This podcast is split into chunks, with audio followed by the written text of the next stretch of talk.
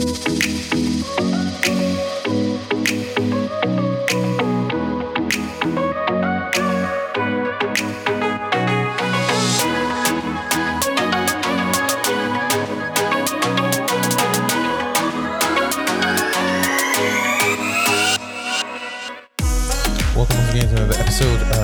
21 in the books.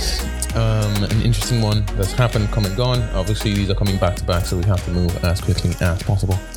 Game Week 22 is upon the horizon, two days right after the game on Sunday. So, um, interesting one to start. I am concerned about a lot of rotation that's been happening.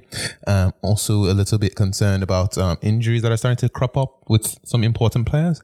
But um, of course, it is fantasy and we have to move accordingly. Game week 21 ended in a very interesting note for me uh, 59 points. Um, technically, because of certain decisions, I could have ended the game with about 80 something points. Um, I left 15 points from Salah as my vice captain. Um, I took a punt on Calvert Lewin and it did not work out. Newcastle hired a new assistant manager who helped them sort out their defense. Newcastle's defense being the worst is now as um, the worst defense besides West Brom uh, is now pretty much over as a thing to bank on. Um, Bamford as well with points wasting on the bench. Um, 15 points wasted there. Something to quickly note Sanchez has been an excellent pickup as a backup for me. Three say, uh, three clean sheets on the bounce Leicester, Fulham, and Tottenham.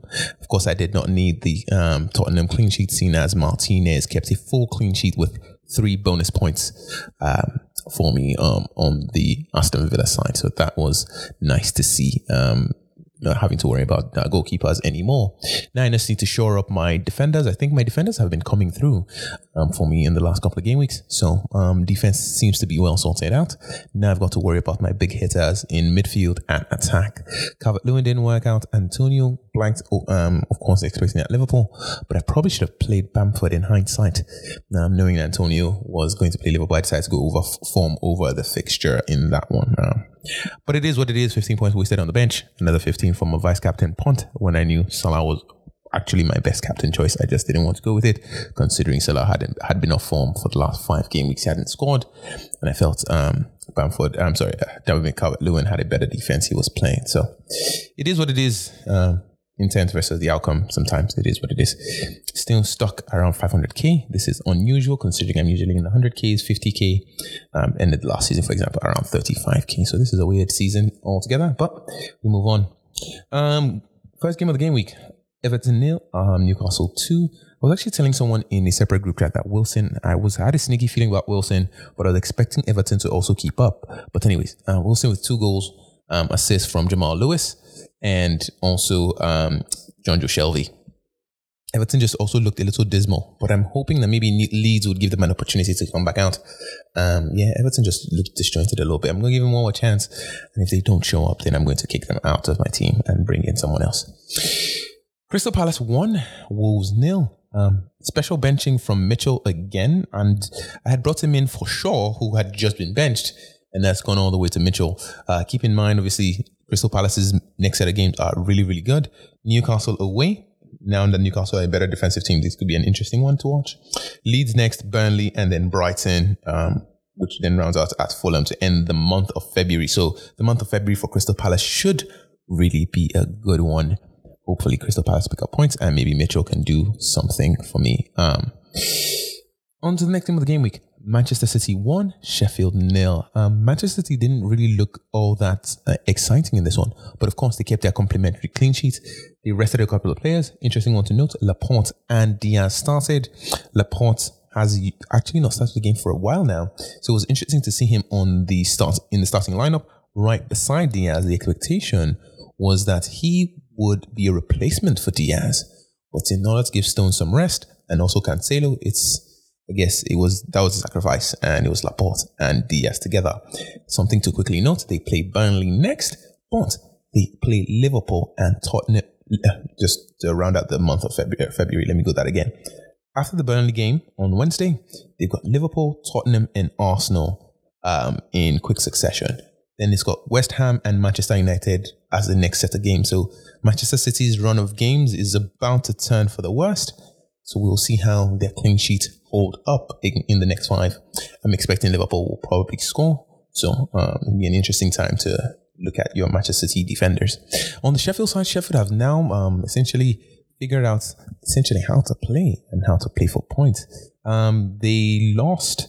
Uh, sorry, they, they lost, of course, against Manchester City. But um, when you look at winning at Manchester United, um, yeah, it's it's been interesting. I think the last time we've considered more than three goals was obviously the Tottenham game, but before that it was the Manchester United game all the way back in game week 13. So Sheffield is starting to put up a fight, but uh, of course they're still losing, quote unquote. West Brom 2, Fulham 2. Interesting one to note. Pereira is on form. He is now blanked once in the last three 13, 2, 9, and 15 seems like the primary point getter for Sheffield, uh, for Manchester, for West Brom, and of course they're playing Sheffield next. So West Brom, Matheus Pereira, a goal and an assist in the game against Fulham, um, and then on the Fulham side, De Cordova-Reid and Cavaleiro also scoring for Fulham. Um, Arsenal nil, Manchester United nil, no goals there, obviously. Um, bonus points going to. Um, give me a second. Bonus points going to uh, Aaron Wan-Bissaka, Bellerin, and Holding. Quick to note, um, Aubameyang is now available. Um, he's been seen in training. Bukayo Saka also seems to be fine um, in terms of his uh, press conference from Mikel Arteta. So Saka should be back in the lineup. Aubameyang should be back in the lineup. Um, I'm thinking I might take a punt on him. Either Aubameyang or Matias Pereira. I'm still considering it. I'm looking at re- um, bouncing um, Heung-Min Son, but he's got West Brom in the fixture after this that comes. So I might something for me to reconsider with Arsenal. Anyways, Southampton nil, Aston Villa one. Um, Aston Villa with a wonderful, wonderful double clean sheet for me. Martinez on target. Still not enough for, to turn around my game week though. Um, Grealish with another assist. He's also now become a little more consistent with his um, FPL output. So he's got six, eight, six in the last three. Um, that's Jack Grealish for you. Um, something to also note. Um, Ollie Watkins just seems to be upside all the time. I think he's now the most offside player in the game, something he needs to work on. Um, yeah, something from Ollie Watkins, but his output is still there. You can see that he's still trying to score. I think he also had the most shots from Aston Villa, if I remember correctly, when I was looking at that stat. But anyways, um, at least in that game. But uh, Ollie Watkins, another one to watch out for. Chelsea two, Burnley nil two defenders scoring, Azpilicueta and Alonso. Also, worth to note, Hudson Odoi has now started both games, or actually the last three games for Chelsea, back to back to back. And of course, this is his first set of points. At 5.7, he seems an interesting one to consider, but they're playing Tottenham next, and we'll see how Thomas Tuchel uses him. Um, I'm really, really curious to see how Callum Hudson Odoi performs in this one. I'm actually also considering him as, as well. He's on my watch list. Um, just in terms of players to look out for. I haven't seen much of um, Ziyech for Chelsea, which I'm a little surprised by, but maybe I'll touch base with someone else on that one. Um, from Burnley's side, though, Nick Pope has been making saves like crazy. Um, he had seven saves against Chelsea, eight against Aston Villa, and six against Liverpool. A significant amount of saves in the last game weeks. Something interesting going on with um, Nick Pope. But again, um, Manchester City next, so I would potentially avoid on the Burnley side. Something also to quickly note um, Wood was also injured. Ashley Barnes is currently injured, so the two starting strikers are out. Interesting to see how Burnley um, put up a fight against Manchester City. But I mean, knowing the way they play, they're going to sit in low blocks and park the bus essentially. So without their top strikers, I'm curious to see how they play against Manchester City. Hopefully, maybe something uh, strange happens because I think Manchester City will rest a lot of players for Liverpool and maybe just Burnley have a go. Interesting to something to watch. Leicester one, Leeds three. Um, Harvey Barnes again on the score sheet, um, and also with the points. So in the last four game weeks, uh, sorry, the last four games, he's had an assist or a goal. Harvey Barnes with the consistency at 6.9. I chose James Maddison over Harvey Barnes and I'm starting to regret it. Um, quite frankly, Harvey Barnes is just consistent. That's just all he does, give you points. So I might have to lose points just to bring him in against Fulham. But anyways, on the Leeds side, of course, Bamford with a goal and an, and two assists. Man, um, yeah, every time I think about this, it just hurts because I left him on my bench. Anyways, um, he also came off the at the end of the game uh, slightly injured, but we hope he should be all right for the next game against Everton. West Ham won, Liverpool three goals from Craig Dawson. Again, someone I had in my team, and then I wildcarded him out, and now he's got two goals back to back. Man, one blank since I've bought Craig Dawson. Wow. Uh, and even the blank, it was in a double game week, so he didn't actually blank. Yikes. Um, starting to regret this one as well. 4.5 for Craig Dawson. He plays Aston Villa next, Fulham, and Sheffield. So it'll be interesting to see how this one plays out. And I just have to, wow, wow, wow, wow. I know the players to pick, and I'm somehow choosing the wrong ones. And I'm still not sure what's going on this year. Maybe it's just not my year, 2021, um, the pandemic and everything. So, last game of the game week Brighton 1, Spurs nil. Trossard with the goal, and of course, an assist from Pascal Gross. Um, Spurs just looked disjointed without uh, Heung-min, uh, without uh, Harry Kane. Heung-min Son playing as a main striker. Um, Gareth Bale just does not look the same. Uh, yeah, something strange there. But again, like I said, Sanchez again with another clean sheet. Um, this is three on the bounce up next against Liverpool. I would be stunned if he keeps a clean sheet against against Liverpool. But at that point, I will be happy to have a starting goalkeeper who can rival Martinez for clean sheets. I am excited by the prospect of having two goalkeepers who are keeping clean sheets on the bounce. On to game week 22, and as we prepare, um, we've got uh, Sheffield against West Brom. I think Pereira will score again in this one, and I will not be surprised. Um, I think he's just the primary player, and he's also the penalty taker. But who do I take out for him? Uh, Wolves against Arsenal. Again, Aubameyang is back. Wolves again with just looking completely disjointed and not knowing what they're doing anymore.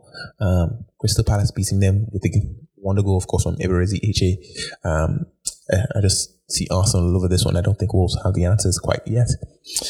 Manchester United against Southampton. Danny Ings is back, um, as we said before, but um, just yeah, I think it's just to take a while.